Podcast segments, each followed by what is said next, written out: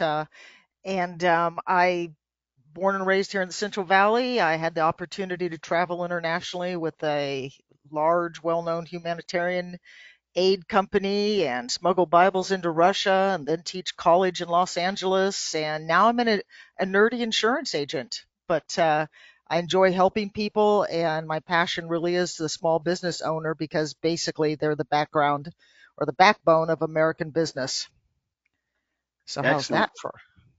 And excellent. So I met I met Renee back in 2011, and we were I was working for a company, and I was looking for more agents for a Sacramento company, and I just happened to be in LA, and uh, I contacted Renee, and she was uh, still in LA, and we so we had we had like a lunch coffee at the Studio City, uh, California Starbucks. Now Renee, is that off the was that off the the 101 and the 405? Mm, yeah, close enough for rock and roll. Yeah. Yeah.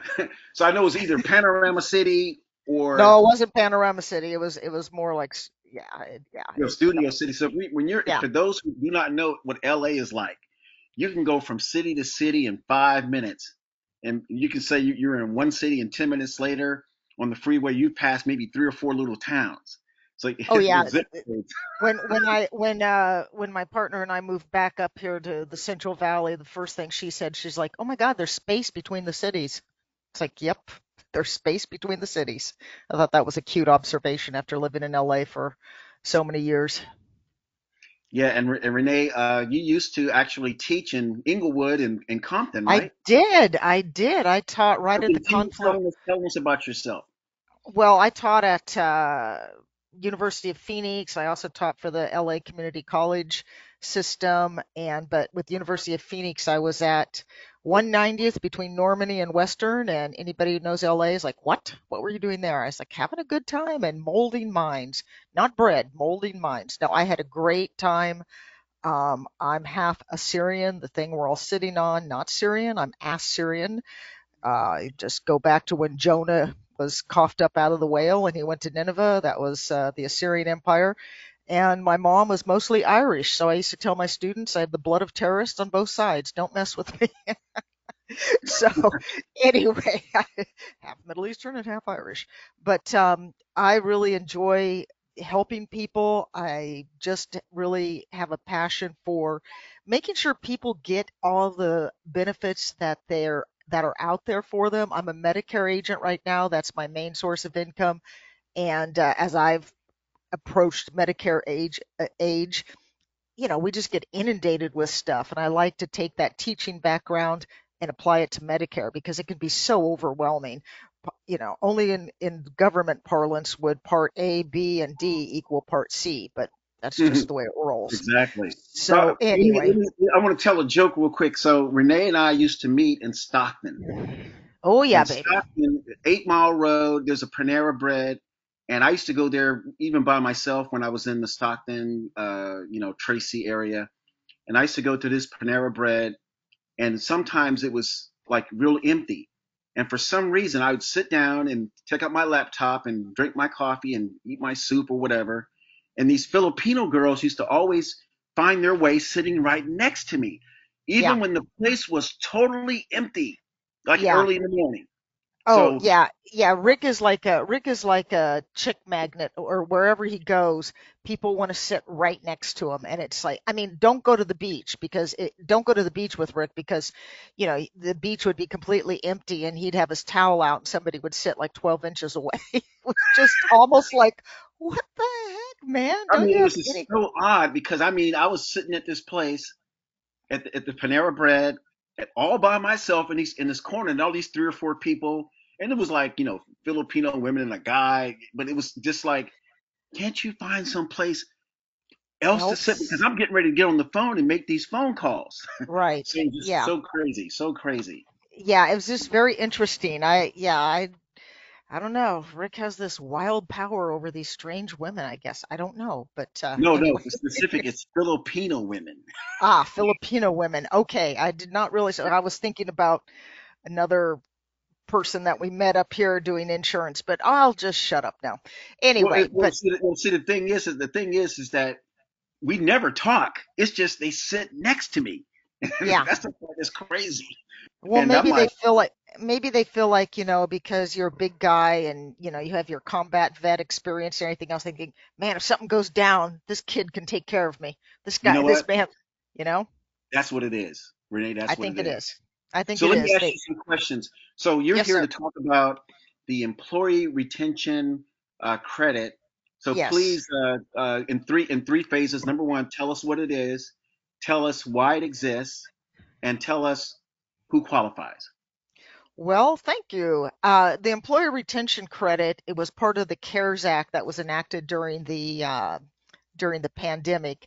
And a lot of small businesses, as we all know, really struggled. I mean, one of my friends opened up a restaurant and then like two months later the pandemic hit so they were really hit hard and when you have a business where people come in and sit down and tip and eat and then order another drink or something and all of a sudden you're takeaway only is not what they call it or out you know Take that out. you're takeout yeah i was thinking about the british takeaway but um it really it really uh, impacted a lot of businesses so the cares act was enacted to help people with the PPP loans. And a lot of small businesses, including myself, got a PPP loan. But a lot of small business owners don't understand or don't realize that the employee retention credit is basically like a grant that they get. It's the tax money that they paid when they had W 2 employees that they kept employed during the pandemic. And it's a it's a grant. It's taking that money and giving it back to the small business owners kind of as a reward for you stayed open. You had people who are W2 employees.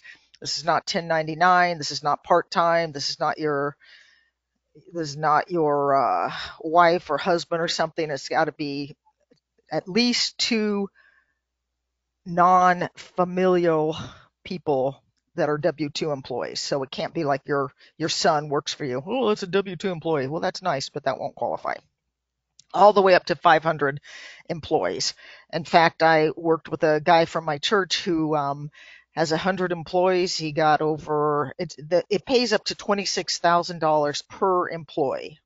So even I helped a small business here that only has two employees and they got a chunk of change to them it was it's astronomical and life changing and then a man i helped out of out of where i go to church he got over well six figures over a million dollars and that's going to be life changing for his employees so anyway it's a grant and you can use it you don't any way you want the business owner wants you don't have to pay it back and there's some criteria a lot of people think, let me just say this right quick. A lot of people think that you have to have had a um, downturn in profits. Like, oh man, we still made money. I mean, you know, funeral homes made a lot of money, but they can still qualify for this. So it's not that you had a um, loss of profits. If you had social distancing that reduced reduced your capacity, like like a friend of mine who owned this one particular store, all of a sudden you know, only certain people could come in. What am I trying to say, Rick? They, you know, they would allow only like 10 people in the store at once. Yes, restrictions. So that it reduced capacity. You couldn't have people shopping. It reduced the hours of operation. Supply chain demands. I mean, I was working with a small um, dental organization. They couldn't get toilet paper. That's a supply chain demand. You ha- couldn't have work site or client meetings like my back office as an insurance agent is in Southern California still in Anaheim, and I couldn't go there for a meeting. We had to do everything virtual, blah, blah, blah. And then if you had distribution delays or suspensions, you couldn't get your product from your warehouse out to your out to your clients. So any of these that apply, you can see if you can qualify and and get this this money. But um, do you want me to talk about what sets us apart or Well, uh, please uh, let let people know uh, if they start. What is the turnaround time in in getting oh the turnaround time is months and months and months because you're working with the irs so it's not a quick procedure. It's not like hey talk to me and we'll get you the money within 30 days. Nope. It it takes a long time because we're we do everything through the irs in fact on our board of directors is the sitting attorney general for the state of utah. We have a former attorney general on the board of directors so we do everything very meticulously very with a lot of ethics and we it's just not whamsy pamsy. You hear these ads on the radio, hey, see if you qualify. Well, you know what? In my experience, most people are not going to go to a unknown website and start uploading sensitive documents, you know, all of your employees' records and stuff like that. With employee with uh, employee retention credit specialist, you get your own personal guide who's going to sit with you in front of your computer, not physically with you, but and help you go through the application and everything else and uh, see if you're going to qualify, see how much time it might take. I mean, it may take like a half a year. It may take 3 to 6 months that's just what it's like to deal with the government, people. But if you know the money's coming, that's pretty cool. So anyway, So please there, let us know how how can people contact you? Uh, your website. I have your website link, but do you prefer people to to call you first well, or? it, yeah, you can go to the website link. Um, it's just too hard to like say o- over the Yeah, I'll post Like, it. I'll post it yeah, the you can episode. post it, or you can also put my email address, renbuyer at gmail.com. That's R E N buyer, B Y A R, renbuyer at gmail.com. and just put ERC info in the um, subject line, or my direct cell number is area code 818 401 3229. And I I have been working with businesses, and uh, my company has been working with businesses basically from two employees all the way up to 500. That's the criteria. So somebody has a manufacturing business or something they need this, and this money can really be um, a life changer for for a small business.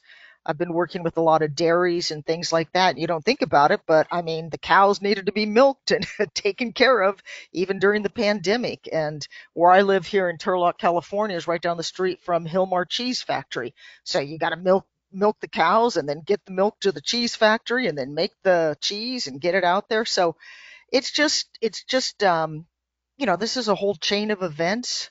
And if I can help any small business, I would be honored to. Again, I am not motivated by just making making ducats or whatever they call money. I was I almost said something in Assyrian. Anyway, but I'm I really am motivated by trying to help people and try to realize their worth as small business owners. Excellent, excellent. So Renee, I want to thank you, and you you're more than welcome to to hang out uh, with us if you like, if you got the time. And uh, Jaylene, are you still there? Thank you, Rick. Oh, I just want to say thank you so much for this opportunity. You are a great guy, and anybody who works with Rick is working with the best. And I, this is coming from somebody I taught marketing and uh, PR and things like that on the college level. So I recognize somebody who's really gifted, and Rick is, I think he needs to be a professor, but he is kind of a professor in his own right. But anyway, I, I will probably sign off in a little bit. I've got a Yorkie staring at me who wants to, you know, go OUT. But anyway, but I'll hang out for a while. But thank you again. Yeah, we need to we need to hook up at at Panera Bread, and don't Oh, yes, definitely. Oh gosh, that is so funny.